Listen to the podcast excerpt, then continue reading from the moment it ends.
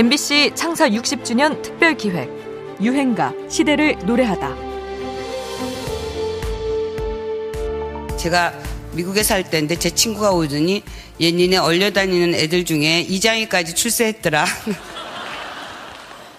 저희 때는요 트로트 노래나 또 깐소네라는 게 있었었죠. 예, 예. 그리고 샹송 무슨 팝송 같은 거를 다 번역해서 부르는 그런 노래가 유명했었어요. 예, 예, 근데 제 예. 기억으로는 장희 씨 노래는 직접 장희 씨 혼자서 작사 작곡을 다 했던 소위 말하는 싱어송라이터시지 않았어요? 부끄럽게도 그렇습니다. 예. 이장희 씨 노래 중에서 제일 노랫말이 아름다운 이장희 씨의 작품이라고까지 얘기할 수 있는 나 그대에게 모두 드리리 한번 드려보세요. 알았습니다.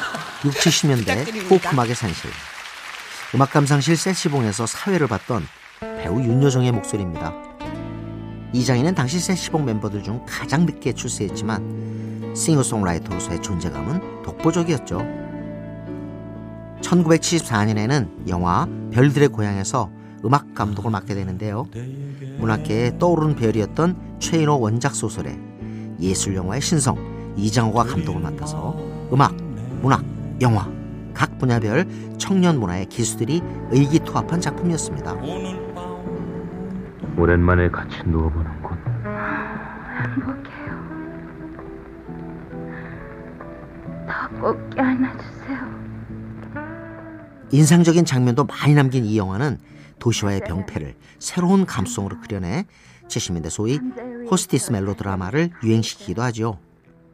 영화를 수놓은 곡 오늘의 유행가 나 그대에게 모두 드리리는 이장희만의 우울하고도 간절한 느낌을 주는 곡입니다. 이 곡은 원래 김세환에게 주려고 만든 노래였다는군요. 세환이 목소리가 아주 부드러워요. 그래서 한번 작곡을 해달라고 그래서 작곡을 하긴 했어요. 그래서 그, 그 노래를 들은 애들 엄마가 아 이거 좋다고. 어? 그 여자면 좋지 않겠습니까? 그죠? 예. 별을 따다 준다는데. 그러니까 아 그거 본인이 직접 하라는 거예요. 세환이한테 안 된다. 그래서 결국 제가 부르게 됐죠. 나한테도 사연도 많고 정말 나하고는 분신과 같은 노래가 젊은이들의 지지 속에 이 노래는 심야 라디오 프로의 단골 레파토리가 되기도 합니다. 노래의 인기로 별들의 고향은 음악 덕분에 성공했다는 말까지 듣게 되지요. 이장입니다. 나 그대에게 모두 드리리.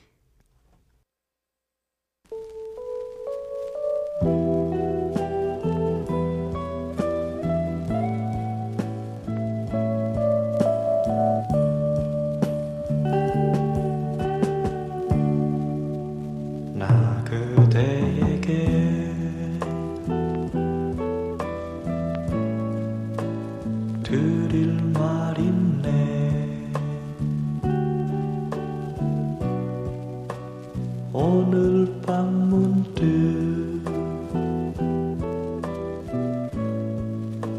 드릴 말 있네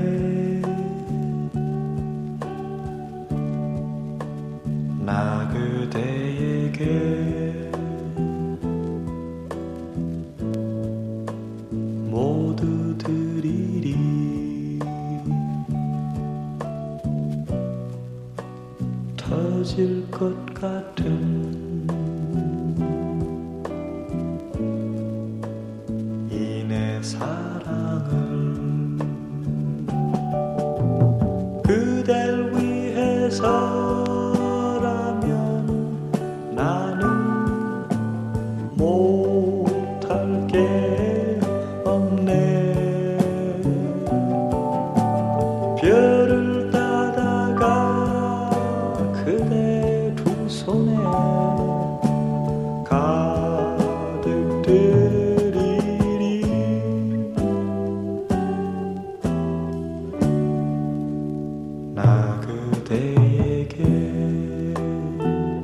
MBC 창사 60주년 특별기획 유행가 시대를 노래하다 지금까지 음악평론가 임진모였습니다.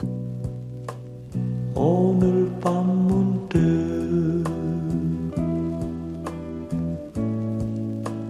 드릴 게 있네